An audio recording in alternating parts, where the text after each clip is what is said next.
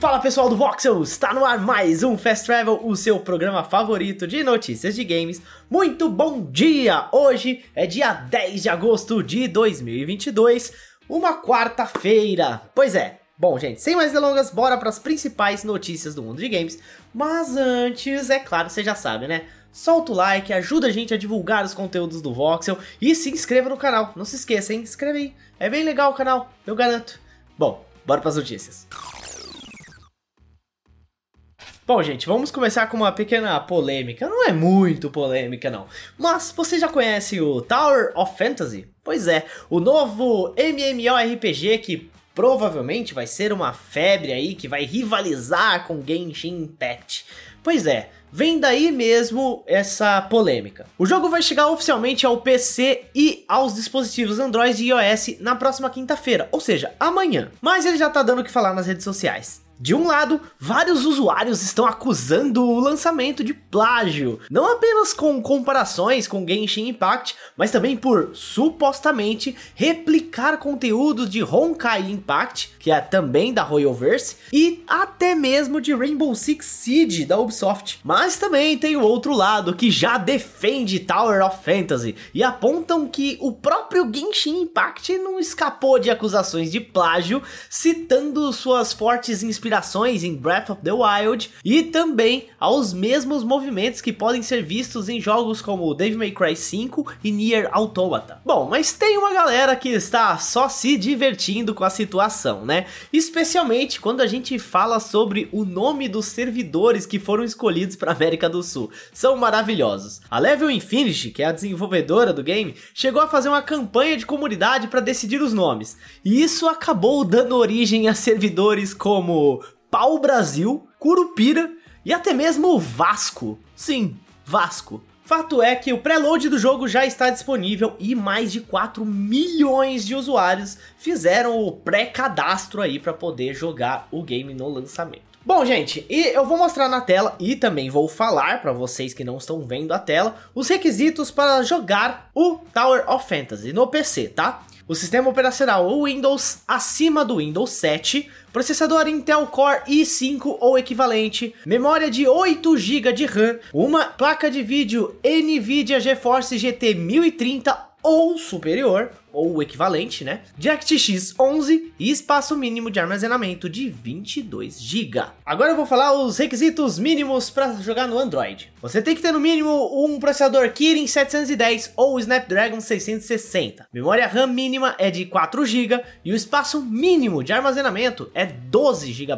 Para o iOS, se você for jogar no smartphone, o mínimo recomendado é o iPhone 8 Plus. Já no caso dos tablets, um iPad Air de segunda geração já é suficiente para pelo menos rodar o jogo. Espaço mínimo de armazenamento 12 GB, espaço de armazenamento recomendado 15 GB. Bom, gente, e isso é tudo que a gente tem sobre o Tower of Fantasy, que tem lançamento para quinta-feira, dia 11 de agosto.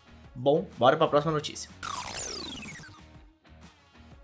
Bom, pessoal, e vocês sabem qual que é a instituição que funciona com 100% de certeza nesse Brasil?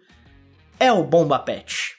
O Bomba Pet é um fenômeno das feirinhas de camelô e faz sucesso até hoje aqui no país. E o Bomba Pet já anunciou sua atualização mais recente, já trazendo o novo visual das camisas da seleção brasileira da Copa do Mundo de 2022 no Catar. A equipe do Bomba Pet responsável pelo mod, fez o anúncio no Twitter no início dessa semana, ali na segunda-feira. Num rápido vídeo filmando a TV, dá pra ver os jogadores com seus rostos modificados usando as novas camisas feitas pela Nike. Bom, gente, se tem uma instituição que funciona e que é rápida neste país, é o Bomba Pet. Parabéns aí aos modders do, do jogo que já incluíram a nova camisa da seleção.